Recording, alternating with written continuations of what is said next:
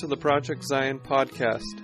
This podcast explores the unique spiritual and theological gifts Community of Christ offers for today's world.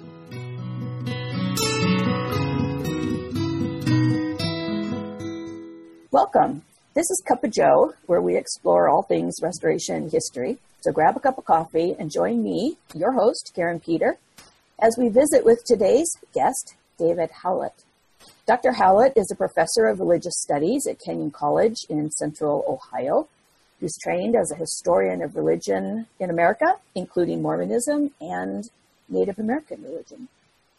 He co authored Mormonism, The Basics in 2016, and Kirtland Temple, a biography of a shared Mormon sacred space 2014. And also, he has written um, a text called uh, The Community of Christ in India. He is a member of our Community of Christ Church historian team.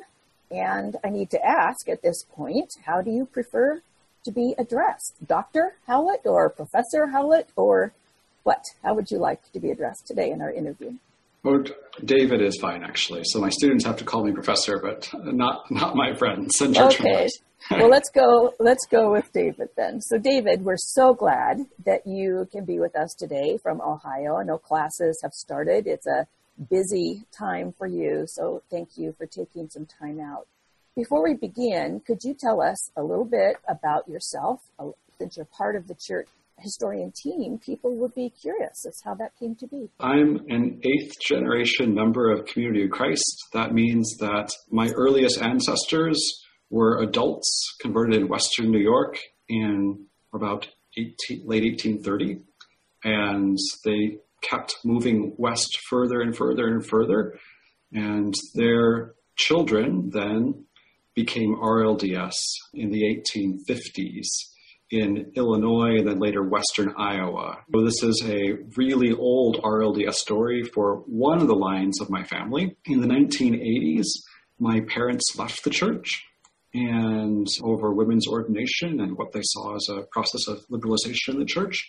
And as a young adult in my 20s, I came back to the church. As a young adult, then first through meeting people like Charmaine Chvala Smith and Tony Chvala Smith and Andrew Bolton and others, going through a process of change myself, eventually uh, reactivating my membership as I was baptized as an eight year old in 1986, and then I reactivated that membership in, uh, age 24. So I'm now 40 years old. So that was now 16 years ago. From there, I worked at Community Christ Historic Sites, Kirtland Temple as a guide in particular, and then I began teaching students there for about 12 different summers. And I did three summers in Nauvoo too, concurrent with Kirtland, those three summers. But so I was been long involved with church history and community of Christ, and long involved too with um, allied organizations like the John Whitmer Historical Association and the Mormon History Association, where different church history folks that are interested will congregate and present and talk about church history.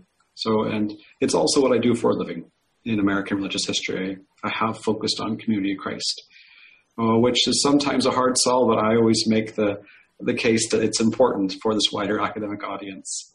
So that that's what I do. And part of what you do, David, has been an enormous amount of research and writing about how Community of Christ expanded in the subcontinent, uh, India, and also Philippines in the 60s and 70s. So, why did this topic? Why did India? Why, why India, David? I think most academics like to tell some kind of coherent story about how interest in one area naturally gave rise to an interest in another. And in almost all cases, that's really not true. it's, really, it's really kind of like accidental things that happen that lead us to study things. And if there's an accident in all of this, I was finished my first book on Kirtland Temple, or was finishing it, publishing it up, and then in that year, be like that'd be 2013. Yes, be 2013. Andrew Bolton, who at that time was the apostle for Asia, approached me with the idea of going to India in the summer of 2014 and collecting oral histories of church members in anticipation of the 50th anniversary of the church, which would be celebrated then in February at their church conference in 2015. So that was something that I knew very little about in terms of Indian church history, but something that I felt like I couldn't say no to that. so I thought, yes, go to India for a month, collect oral histories. So that's how I initially got interested in it. And then I tried reading in preparation for that trip. It was hard teaching at the same time. I wish I knew then what I know now. I could have asked far better questions, but I did spend a month then in India first in Tamil Nadu, which is a large Indian state in the south where there's a large community Christ congregation, and in Andhra Pradesh, where there's about two dozen congregations that are Pentecostal like, and then in uh, the state of Odisha, sometimes uh, spelled as Orissa, that's the old spelling. R's and D's in Oriya, which is the state language, sound very similar and almost interchangeable. So Orissa or Odisha uh, and that's where I spent about two and a half weeks of that trip, which is in the Odisha Hill, Odishan Hills of the Eastern Ghats, which is where the majority of our church members in India are concentrated. We're talking about, on paper, there's only about 8,000. That's not real. In reality, there are 20,000. It has everything to do with how people are counted. And in almost all cases, how you count, you count far more than actually exist as church members. It's exactly the opposite in India uh, in terms of like how people are counted and how baptisms are recorded, and also about state laws about baptism, which make people very cautious about taking that next step mm-hmm. um, and being very careful about baptisms. That's a difficult thing for folks in uh, the Western countries to understand that because we have so many people on the books and yet so few people who actively participate. And so for us to understand not just the reverse as you've explained it, but also the reasons for that are really um, not part of our awareness. So I appreciate you bringing that up. We have that in other nations as well. Most church members, I would say, and um, people who are friends of the church don't know a lot about this area of our story, not our geographic area, but this time period. It's not as quirky and odd, maybe, as the story from the 1830s and 40s, which has all of this shared history with from the LDS Church. But it is a huge part of what shaped and formed modern community of Christ.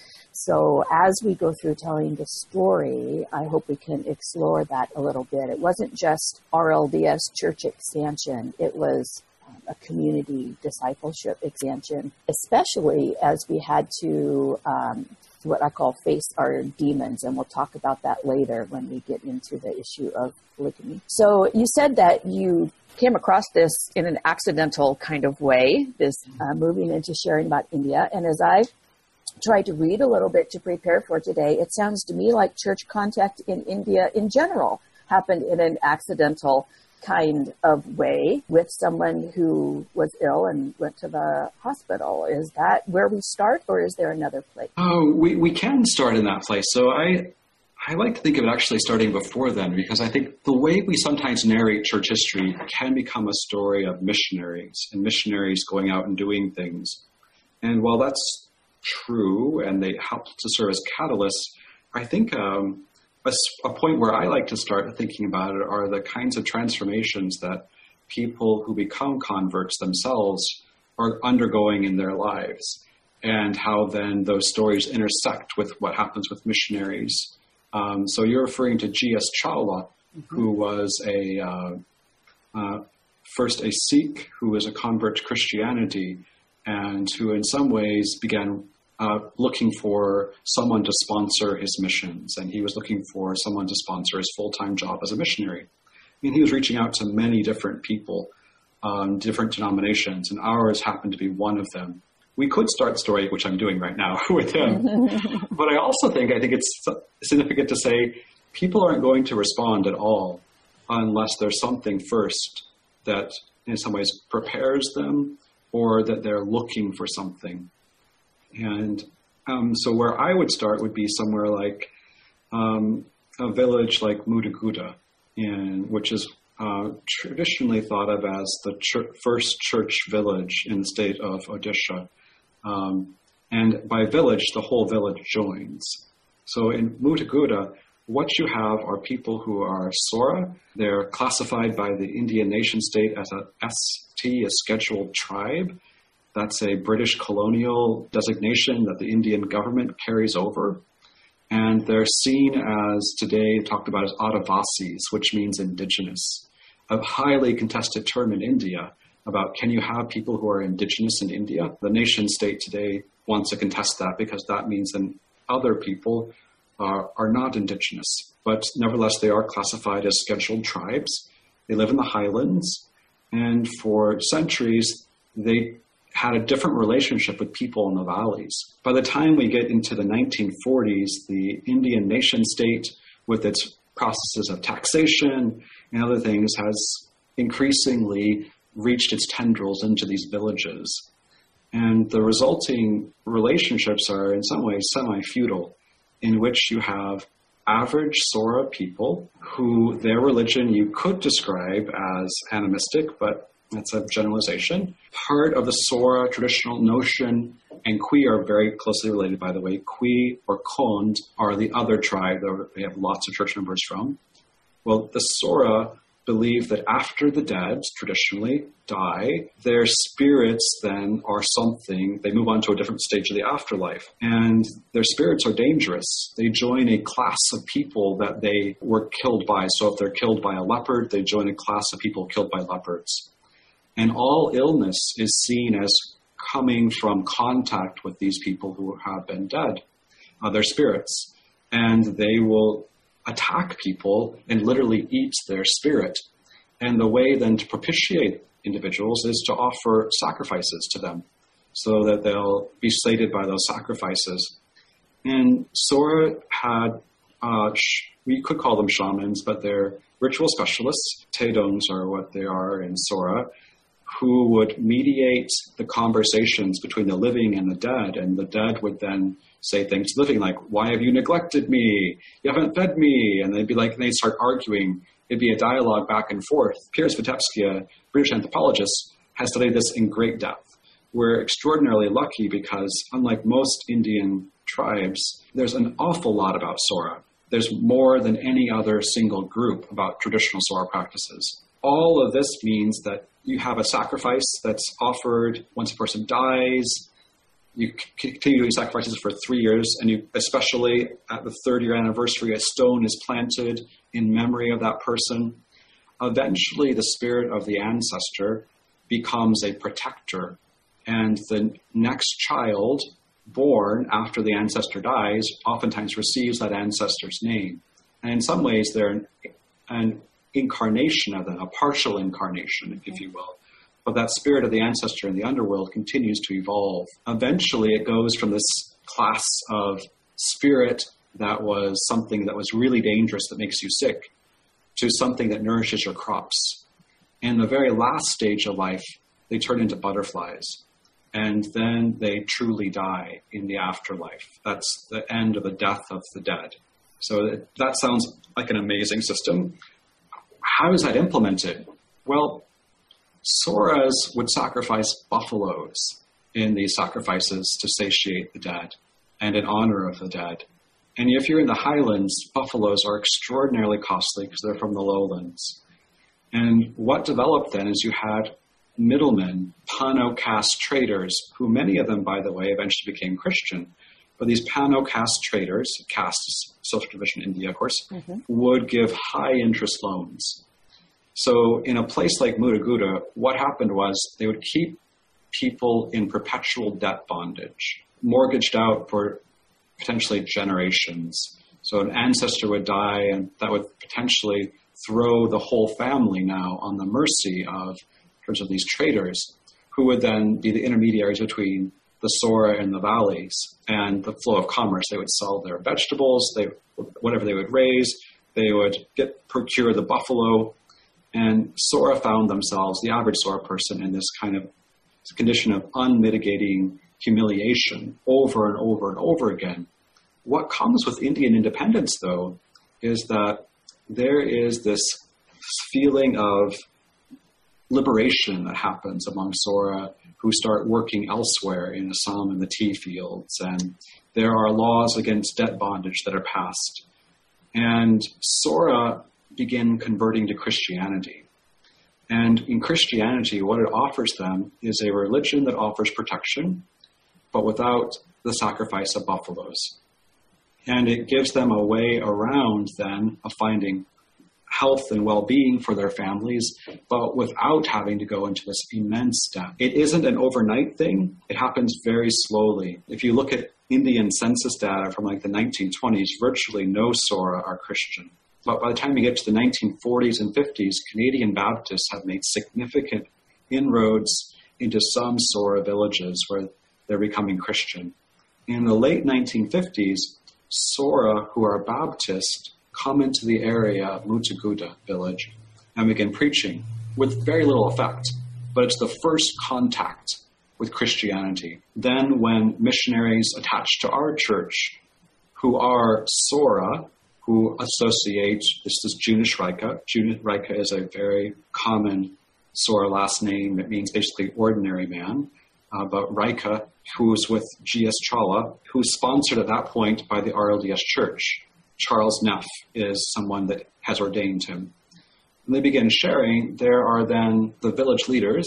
Jacob Gamanga's father, Jacob Gamanga is now in his late 60s, early 70s, decides the village should become Christian. And Gamanga means rich man. Uh, Gamangas were the folks that the British tasked with collecting taxes. Mm-hmm. And they were like the head people in villages. So it's this is very much a colonial creation. So it's not like there's this people that are, you know, that time has not touched. These are people who have had been enmeshed in colonial systems for a very long time. But the difference is now democratic nation state with new kinds of technologies is coming into their area. And now they're seeing a way in which getting around their old relationships, this kind of feudal relationship of hierarchies of castes, they can do that through Christianity. So Mutaguda village is not typical of Sora conversions. It's unusual in the sense the whole village converts. What usually happened would be one family would convert, and then two families, then three families. Then in a decade, the whole village was converted as they saw that, well, this religion, let's try it out. Let's see what it's like. What does it do? And I think the initial kind of appeal of Christianity is that it gives people a way of, again, finding health and well being without needing to resort to sacrifice and without resorting to loans. It also gives them the possibility of literacy. The barracks, the Pano caste barracks, or the middlemen, control literacy and they control everything in terms of loans, uh, property deeds, all of those things Sora have no access to. When missionaries show up, they promise to teach young people Oriya, the state language, which Sora is not the state language. And they do. Young people who become preachers, who are basically lay leaders, uh, have a rudimentary education in the Bible. Uh, so, and there's a health clinic established so there are different kinds of things which the mission promotes and offers that Sora find very appealing. And David, uh, David, I want to interject here just just for a minute because I'm wanting to address something that I think our listeners might be thinking at this moment.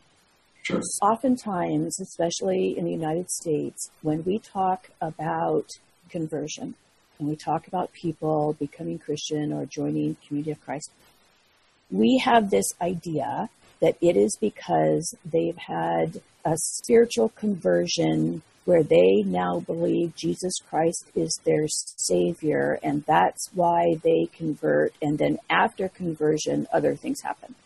So when people hear mm-hmm. Christianity offers a religion without the issue of uh, in, uh, generational indebtedness, without the bondage to these uh, middlemen uh, practitioners who have the keys to all things from health to literacy to financial identity. People can sometimes consider that a lesser reason to convert. And so I wanted to bring that up and point out that what you are describing is the same conversion of the early Christians who converted from Judaism. It's the same conversion of the early Christians as Christianity spread out of Jerusalem into the rest of the Roman Empire. People convert were converted and still do convert to Christianity because of that sense of liberation and hope that is tangible.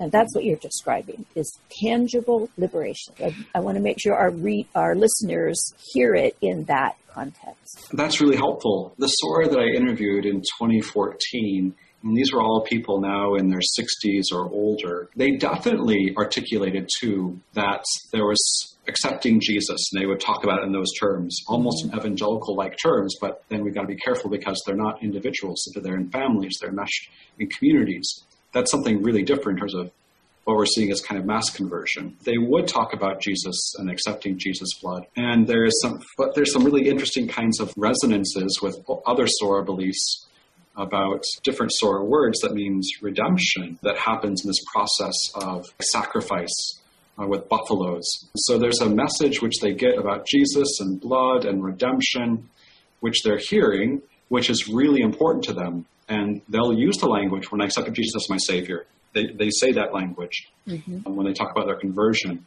But they also say, but I also, there were these things in my life that were happening. I had mortgaged everything. I was poor. I was I was in this condition of poverty. And I thought, well, these people aren't in that condition. What if I try this? And I found that when I accepted Jesus, that my life was better. So that was a very common story that I heard. Mm-hmm. There's lots of Sora stories that do, we can't separate the two of saying there's this spiritual separate from the material. And I think at the heart of the restoration in its best forms, it, it doesn't ever do that. Mm-hmm. Um, but definitely the experience of these folks when they converted the spiritual and material, it doesn't make sense to, to separate them. Um, so they're, they're not necessarily in a position of privilege where everything in life is, they, they can just think about how I feel about things. Uh, it, feel about things matters, but it's more than that. Mm-hmm. Um, there's a sense of like, well, how will my life flourish? And that means in every way. When your average lifespan is 30 years old, this is a very different situation. And that's the average lifespan of a Sora person in the 1960s. We've got to be cautious about seeing this as the, there's a real, that one is a real conversion experience and one isn't. And there's a further reason why we need to be really cautious about this.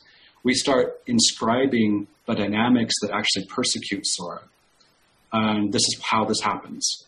The Indian nation state passes anti conversion laws in the 1960s that uh, has a notion that missionaries are forcing people to convert by allurement, for material means, or other things, and, and saying, and therefore that's not real. They take a British version about what conversion really should be about, ideas, they inscribe that, and then they punish people then who convert in the sense of like they can be harassed by the police. It, mm-hmm. Can they be convicted? No, but they definitely can be questioned by the police is your conversion legitimate? And that's still in the books today in Odisha or Orissa. So it's a way in which the state that has a Hindu majority is able to try to control these tribal populations who are this group that has been marginalized by the state forever by British and then later by the Indian nation state. If we look at the kinds of categories of difference that affect probably our listening audience in America, people automatically think about race as being this kind of category of difference that's been inscribed by economic and other kinds of discourses that perpetuates inequality in America over and over again. In India, it's caste and tribal divisions of how that has perpetuated inequality over and over again. And the same kinds of prejudices that you would think of in America around race are also around tribal identity and caste identity in India. And it certainly was the case in the 1960s and 70s. Tribal peoples were seen as dirty, they were seen as uneducated, as backwards. That language is still present. Sora and others are asserting, no, we are not that. And they're also rejecting the Hinduism of the state by becoming Christian. So there's a lot of different things that are happening there, but this is a liberationist theology, even if it is sometimes expressed in what we would read as almost evangelical like terms. It has liberationist kinds of ends to it. Mm-hmm thank you for the, for that. Again, our tradition of restoration is wholeness and reconciliation and healing. And that's what liberation, uh, what that is in both tangible and spiritual ways.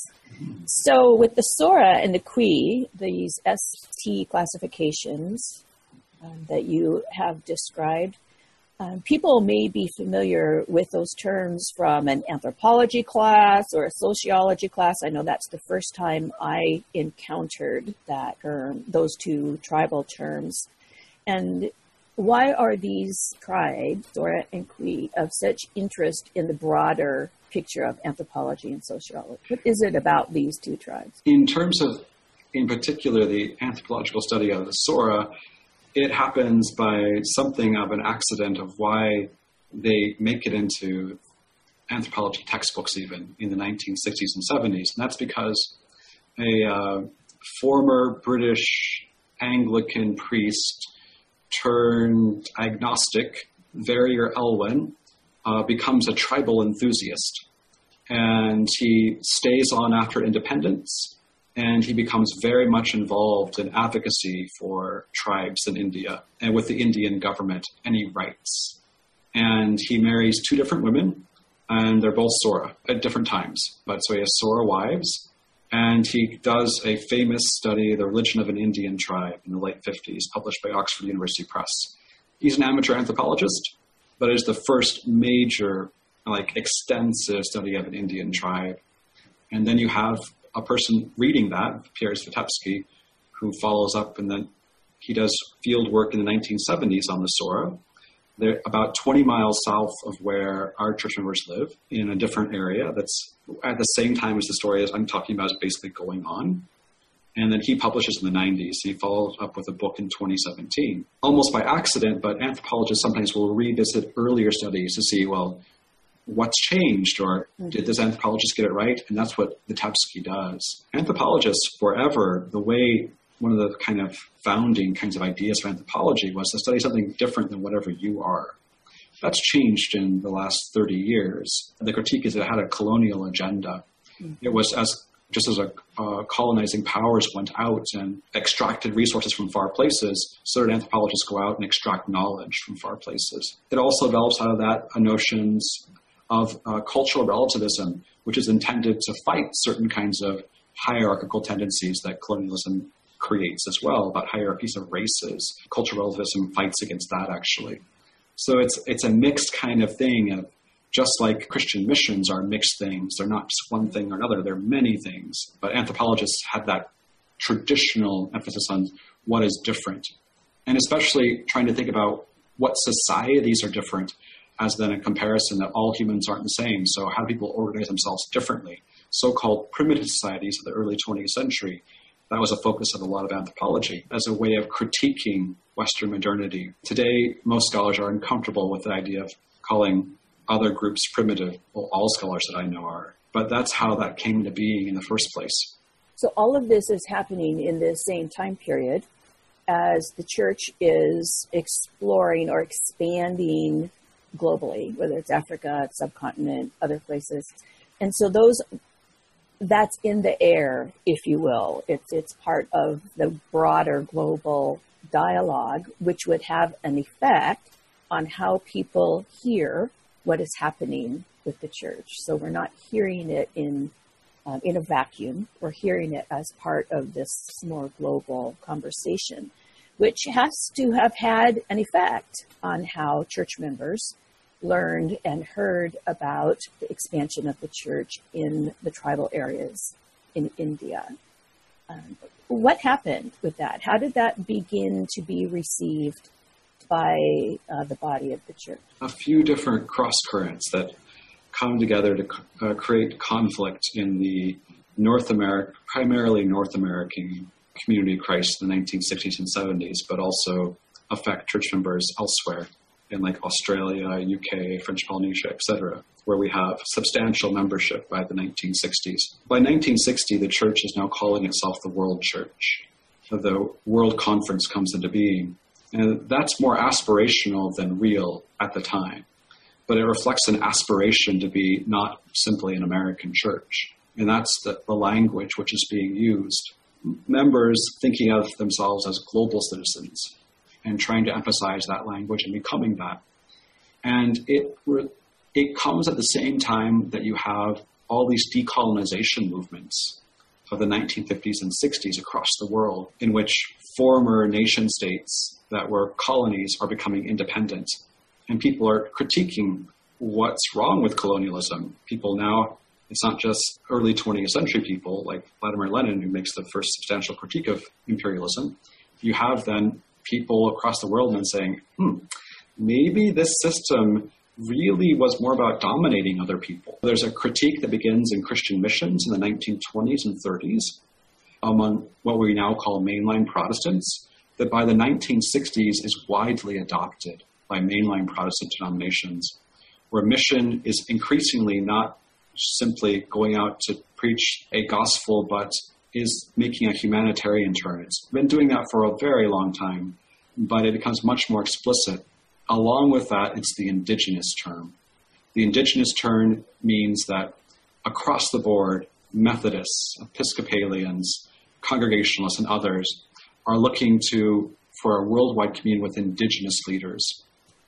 Our church leaders, as well as individuals who joined the church in the 50s and 60s from other places, are affected by this idea of decolonizing ideologies that they embrace. Also, they're affected by um, notions of uncomfortably, in some ways, of thinking about what are the different models for mission?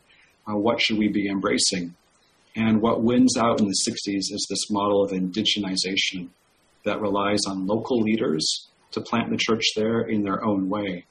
That creates new opportunities and, of course, new problems. Like anything will create, any, any strategy has both new affordances and new drawbacks in terms of when that's implemented by any group. So, let's talk um, a little bit, David, about the main drawback that, that remains in the community memory of the church. So um, that would be, I think, what Mark Scherer labels the proud marker of church identity what do we do about polygamy? Oh, yes. Because when we become indigenous, when we become decolonized, when we become missional in a way that is contextual to where we're planted, we encounter all kinds of um, contextualities, one of them being something that has been a struggle for us in a community of Christ in particular to deal with, and that is the issue of, of polygamy. So this has been identified. I think if I ask most people about the church expanding into India, this is what comes back. What happens around this issue is extraordinarily complicated because there are nuances to it, which, if we think about what happens in a political fight, nuances are always steamrolled. Um, and that's what happens here. This was a political fight in the American church in particular and it has ripples in other churches too, but in particular in the American church around would the community of Christ become a fundamentalist like, Protestant fundamentalist like church, embrace a kind of conservative Christianity like what happened in the LDS church, where you become biblical literalists, um, or would it become like a mainline Protestant church? Uh, and that was what was rending denominations across America, whether talking about Methodists or Southern Baptists or, I mean, whatever denomination you want to talk about. The 60s to the 80s was that kind of sorting out, a realignment, if you will, of American denominations. Southern Baptists were not fundamentalists in the 1960s, but they became so. And Methodists became more liberal, unevenly, but there's definitely a leftward turn that happens. So there's these kinds of paths that churches are choosing. So polygamy and soror polygamy becomes a lightning rod for these debates that are idioms for much deeper divisions in the American church. Um, so uh, traditionally, there is soror polygamy uh, among Sora and other many tribal groups, including Kwi. Polygamy has to do with then getting more labor for someone to try to get ahead in a village. So it usually it's limited to three wives typically, and sometimes just two. But uh, families that want to get ahead, a husband would take on more than one wife. Economy that is subsistence farming, and it was in the 60s, subsistence farming. We're talking about rice paddies in the highlands, which is a very hard way to make a living, and then gathering other kinds of crops from the bush or the forest. In that economy, this was one way of trying to accumulate wealth and local power. So when Sora become Christian, they are influenced deeply by Baptist Christianity, Canadian Baptists that have become Sora. And Canadian Baptists are beginning to pull out by the 60s their white missionaries it's increasingly becoming a Sora Baptist church that's independent. And those Sora Baptists, though, are very anti polygamy. That's one of these markers. A marker of being Christian is you don't drink, you don't practice polygamy. Nevertheless, that's a hard transition for your average Sora village to do. Um, in the 1960s, members of our church uh, who affiliate with our church in the highlands of Odisha, and you can really draw a line between where our church is and where the Sora Baptists are. Um, the, there are no Baptists in our region, and there are no members of our church in the Baptist region. Um, do they look a lot alike? They do. And do they kind of agree a lot? Yeah, they do. Ideologically, they do. Theologically, they agree. Um, but they are separate. They have different sponsoring institutions and different self conscious identities. Nevertheless, as they're trying to then expand the rule of the church, which comes by committees uh, in villages, uh, and a church committee enforces church discipline. It's really hard for that church committee to enforce discipline around polygamy. Now, that's the local story on the ground of Sora Christians. Enter in American missionaries who are there for only a period of a couple weeks at a time, maybe at most three times a year, like Charles Neff. They are sincere in terms of trying to understand the situation you can't understand local dynamics, though, by just being there for a couple weeks at a time, a few times a year. They slowly get a notion of that, but they do understand this is a local issue, and they wonder what should be the policy. So RLDS church is a top-down church at the time, and so policy has to come from the top for the church, even when you embrace indigenization. So there's an uneven embrace of indigenization. So the apostles discuss the policy, and they consult other churches in the region they write to Methodists and Baptists and Seventh day Adventists. Those letters are in the archives. They read anthropologists trying to understand uh, different forms of, of polygyny, or which is a man having more than one wife. They eventually come to what they think is a compromise, where they say, okay, if we say you have to give up your wives after you're baptized, suddenly you have women who no longer have any economic protection and they would have to then resort to other kinds of economic gain for their families, which would mean prostitution. And it would be devastating to those families. So they say that's unreasonable. So what they implement then is a policy they see as okay, once you're baptized, you keep, if you're a man, you keep your wives, and women who are in polygamous relationships can be baptized, but you don't take on more wives into that family. And that's the way it is. And eventually, then, polygamy will no longer be a social thing within this society. On the ground in Soraland, it's implemented. I think people on the ground see it as a solution that they came up with. And I think they were already going to do it whether or not the church had a policy on it or not. So it's kind of almost like the American church taking too much credit for it uh, they already had these values that they were going to implement this. And they had very harsh kinds of implementation of it too, in which uh, if you were a polygamist, you're excommunicated. But excommunication basically meant that you couldn't come into the church building. You could listen at the window or on the, the literal periphery to the services. So, but you couldn't take communion. So that was what excommunication looked like. And in a village society, that's real. And they were pretty adamant about that's the Bible says no polygamy is what Sadanga Kamanga told me. He was the church committee on the ground in a village that had a village leader who was a polygamist, and he fought three years on this to try to get a change in policy, and finally they did in terms of like regularizing that, where it was more or less the case. Well, okay, that's what's happening on the ground in Soraland, and Soraland is actually how uh, they refer to it. So in that area, so in America, once people begin hearing about this policy, they're like shocked. Like, what do you mean? There are church members that are polygamous? And there's a lot of soul searching. What does this mean for a church to have polygamous church members? And it becomes really a lightning issue of where do you come down on? Whose side are you? There's a muddled middle, of course, but then there are these polarities of folks that see the future of the church is different from the church identity as a global church, and they advocate for it in that language. Being a global people means that we have to take into account differences across the church uh, to be a church that isn't just an American church.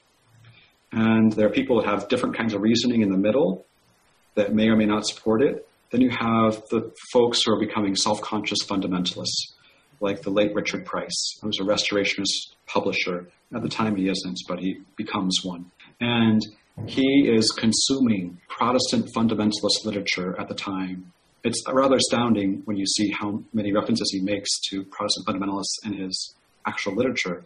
But he basically makes the argument that the liberals or the new positionists, he's calling them, the new the position papers, mm-hmm. the uh, seminars that came out in the 1960s.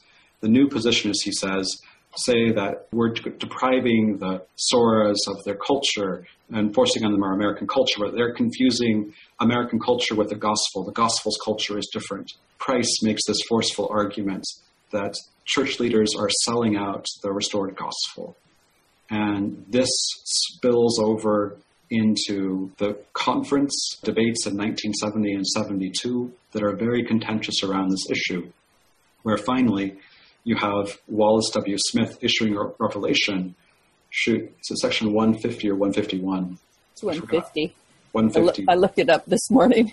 Excellent. Which basically allows for the apostolic policy to remain in place. And it's when you read it, it's very tepid language, actually. It's actually even conservative language. And it had been edited a bit by Maurice Draper and uh, Duane Couey. Uh, Mark Scherer, in his third volume, kind of documents some of that. Of they went back and forth with, with Wallace, who himself struggled with this issue mightily. And in the end, it affirms the apostolic policy.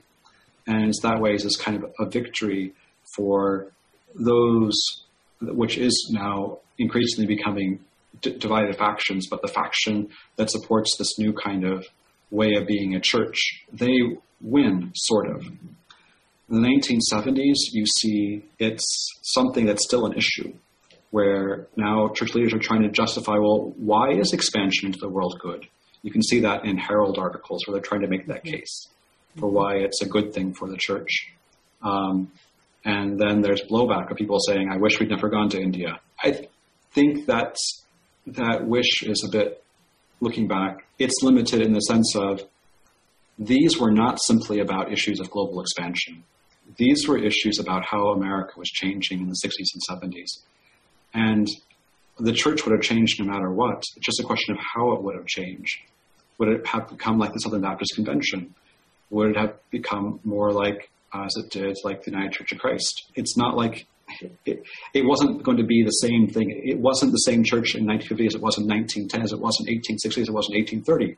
The church is always going to have to change, whether or not it's self conscious of that change. And being self conscious of the change is sometimes very, very painful when you're aware of it. Going through it. So you you mentioned that a, a question at the time would have been, "Is this a good thing?"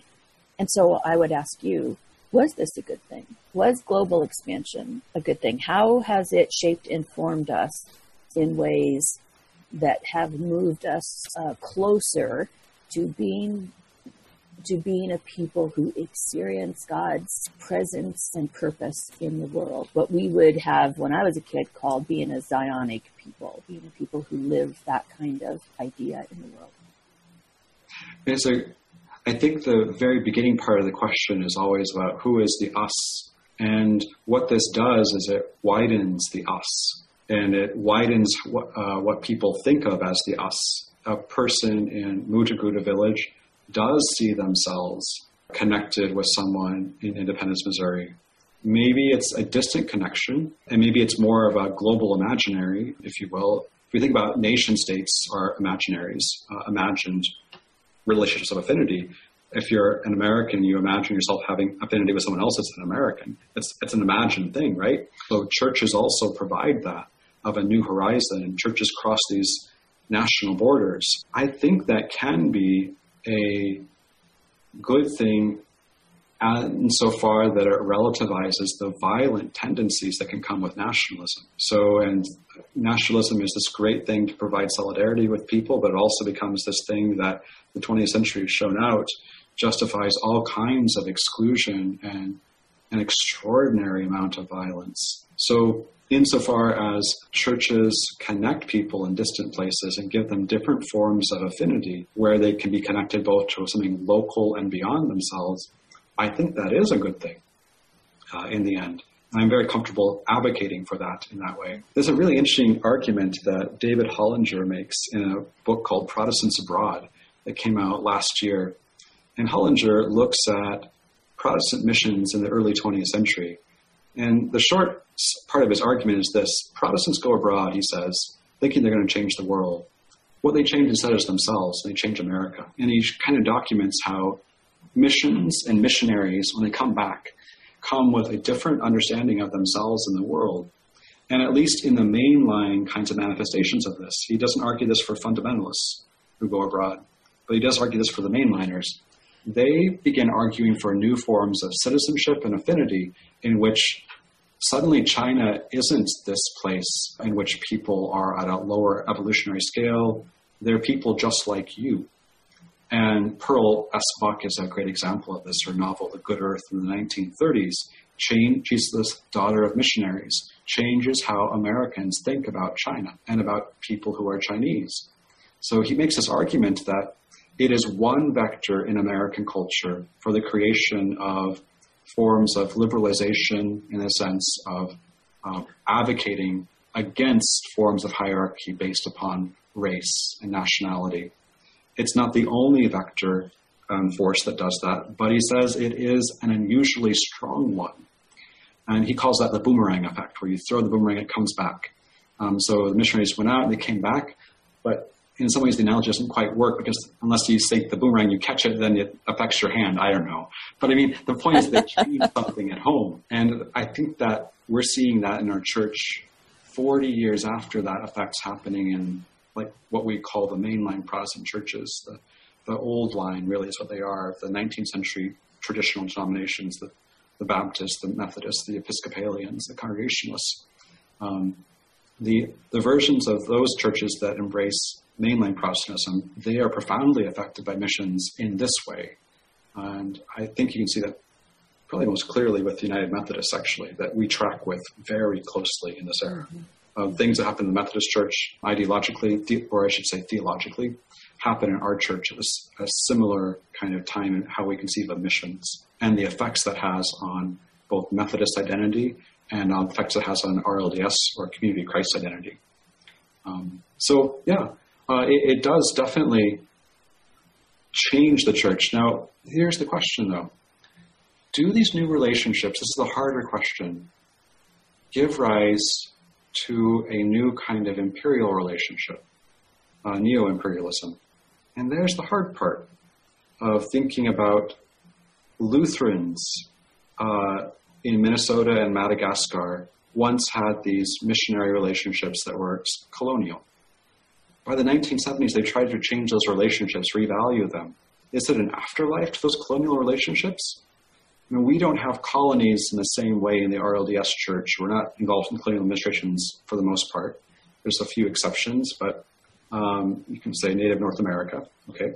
Um, but uh, nevertheless, are we kind of like on the end of that, where these are simply the West that has all the economic power is still in these kinds of like um, client patron relationships? Mm-hmm. Um, it's a it's a difficult question that all humanitarian organizations in the West face because American churches, whether they're Catholic or Methodist or whatever, are the wealthiest churches in Christianity.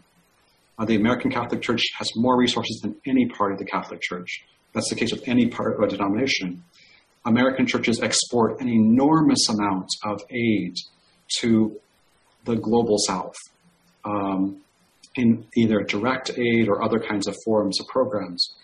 So it becomes complicated it's something we have to think about in a very self-searching way and a self-conscious way.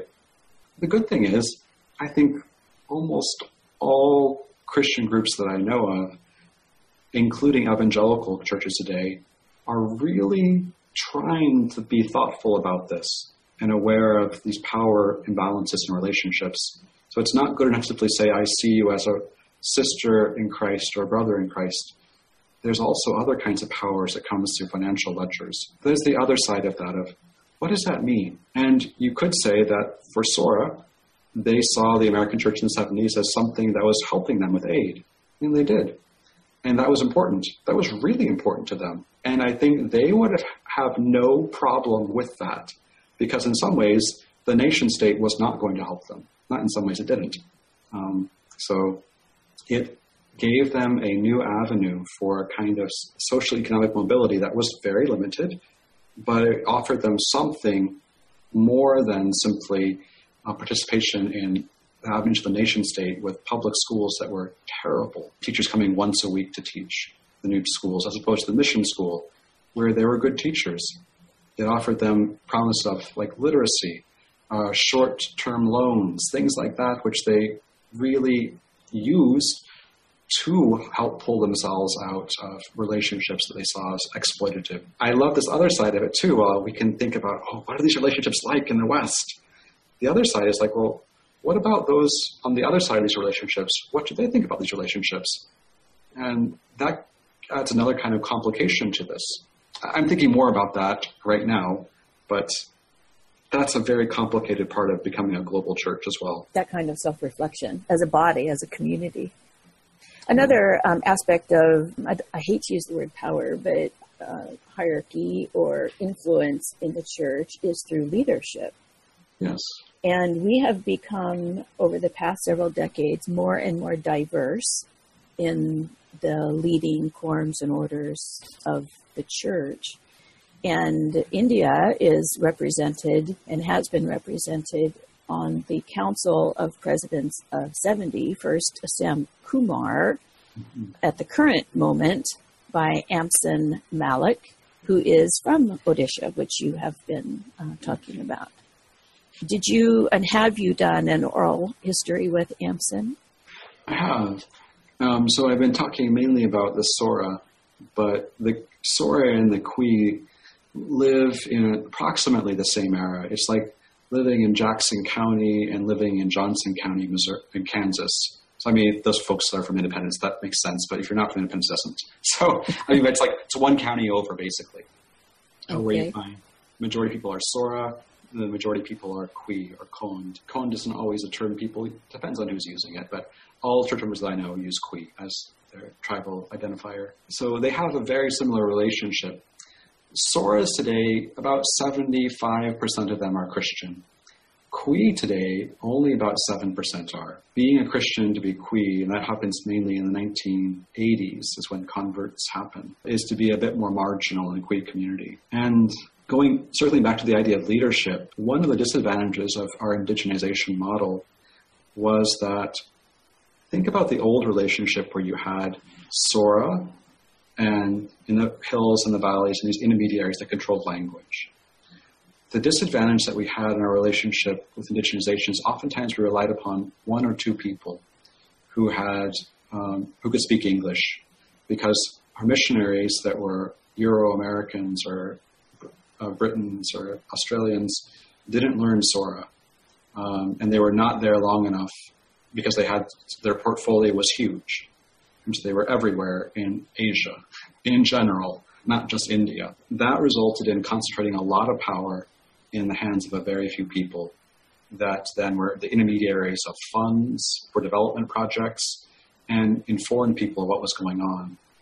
That, of course, had problems. Finding people, I mean, that did create problems. G.S. Chawla and then other folks that became leaders afterwards. Inevitably, there were some problems in the 70s and 80s. While there was a bottleneck and problem there, at the local level, you know, all communities have their own problems, but the Sora Church had a life of its own, too, and quite separate from those kinds of like administrative problems, which did affect them at times. Um, so there's we could focus on, and I, I could tell you all kinds of stories about those administrative problems without ignoring that there's an entire church life, thousands of people going on as well, where these problems are part of their world. Almost thinking about people in the 70s who hear about things at World Conference that they're like, I'm not sure about that kind of stuff, but they still have church lives beyond that too. At least that did create new problems, relying on a few people. Having said that, we now have church members. Amson is the result of a, he's a second, well, I mean, in some ways he's a first generation church member, but it's basically his, his wife, Rashmi, her parents were Baptist, and they were Baptist con- converts. Yeah, that's sure. So she's second generation. Amson was very young when he became Christian. So he's almost like he's growing up basically in a world shaped by the church. Uh, so he isn't in this traditional Kwi village that does sacrifices to the goddess who is the earth. Um, and that's not his world. He goes to the church school at Gumiguda and goes through that in terms of his what's we call elementary school. So he, he is born in a church culture, if you will, and that makes a difference too. Uh, of that's the community of Christ is the church he's known all his life. Uh, so that adds a different kind of connection to, to a movement as opposed to G.S. Chawla, who's probably affiliated with some Pentecostal groups as well. At the same time as he's affiliated with our group, so um, that's different as well. And we hear that kind of a story quite often, and Yeah. um, and have have lived through that. So I have a brief story about Amson that I wanted to share with you. That Amson and Marcia came to visit Oregon, and my husband and I took them to a small museum that is right on the edge of the Columbia River there in Oregon. And it had exhibits of indigenous people hunting and, and life size um, exhibits of fishing with spears and hunting with bow and arrow, that kind of thing. And Amson would look at them and he'd say, That's that's how I hunt. That's how I grew up hunting with very primitive bow and arrow and then the loincloth and the whole thing. And we would go on and look at the next thing. And all of a sudden, Masia notices that Amson is humming or singing along with the music, the background music in the in the museum. He's singing along with it, kind of humming and then singing and humming kind of quietly. And Masia asked him, Do you know this song? And Amson said, Oh, yes, it's a song from my village. And he sang a little bit of it along with what was being played. Well, it was the Yakima tribe, which is a tribe there along the Columbia River, and it was some uh, songs, tribal songs and music that they had recorded for the museum and was played in the background. And Amson said, uh, the words are a little bit different, but it's the same song. And then he went on humming and singing the song as we went through the rest of the museum. So for me, that was this wonderful moment of, I don't know, interconnectedness, right? Where we find these weird strains, which we can try to, to uh, factualize and, and go back and dig and find out why this is. Or we could just say, oh, what a wonderful, interesting kind of weird occurrence. But um, yeah, I still think about that when he was out here in that museum. So he does have a wonderful story, as does Rashmi. I'm hoping to get him here, uh, he and Rashmi, on Project Zion at some point and sharing a little bit about that. David, you have shared so much that I just want to go off on all these tangents now with you, and those will have to be those will have to be other interviews, especially when we begin to look at the cycles of history and nationalism and how they affect church life. I think is a relevant topic that we might want to explore later on, which would make a great interview. And I have some wonderful quotes from you, so thank you. They'll be peppered throughout the next class that I teach on community of Christ identity and history.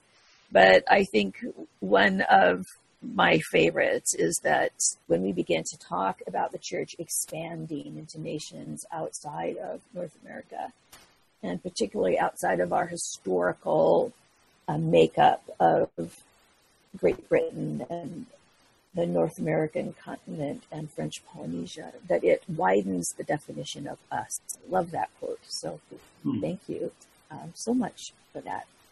Are there any last things you would like to share with us about what you uh, think about and how this expansion into India has changed and continues to change and shape up in the life of the church together? Well, I guess I just have to end by saying that I think for folks in the church in India today, we're seeing an upsurge of ethno nationalism across the world. And we see that in the US, we see that in Western Europe and Eastern Europe, we see that in the Philippines. We see that in so many places, and that's also true in India. Today, the dynamics in India are such that if you're a Muslim or if you're a Christian, you become kind of like the other. Uh, and there's a lot of very difficult things that Muslims and Christians in India today face.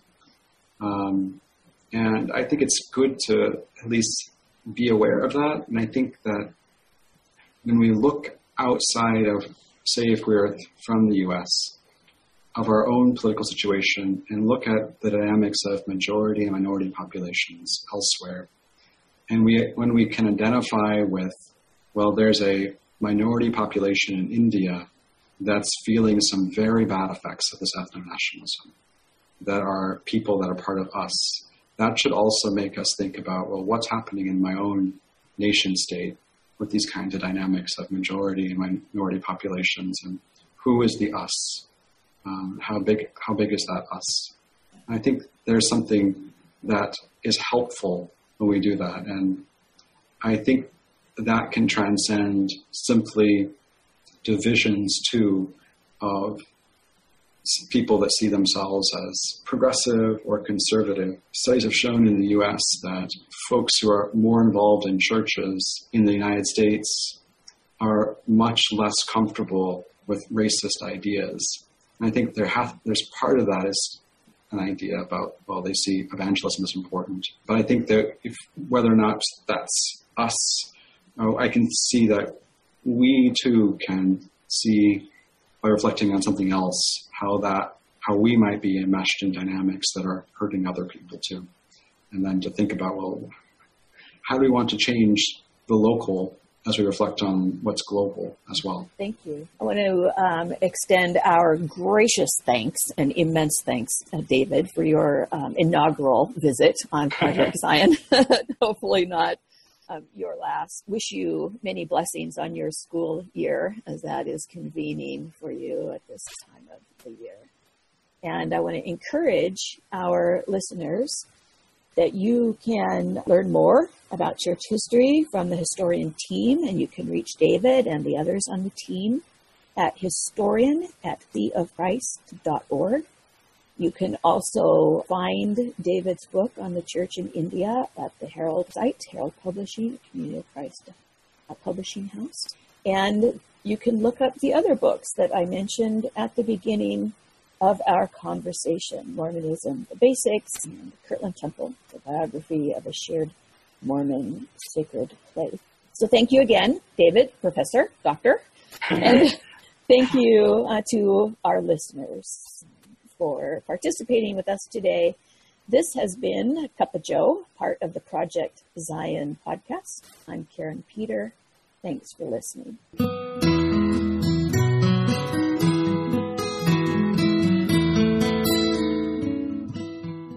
Thanks for listening to Project Zion Podcast. Subscribe to our podcast on Apple Podcast, Stitcher, or whatever podcast streaming service you use, and while you are there, give us a five star rating. Project Zion Podcast is sponsored by Latter day Seeker Ministries of Community of Christ. The views and opinions expressed in this episode are of those speaking and do not necessarily reflect the official policy or position of Latter day Seeker Ministries or Community of Christ. The music has been graciously provided by Dave Hines.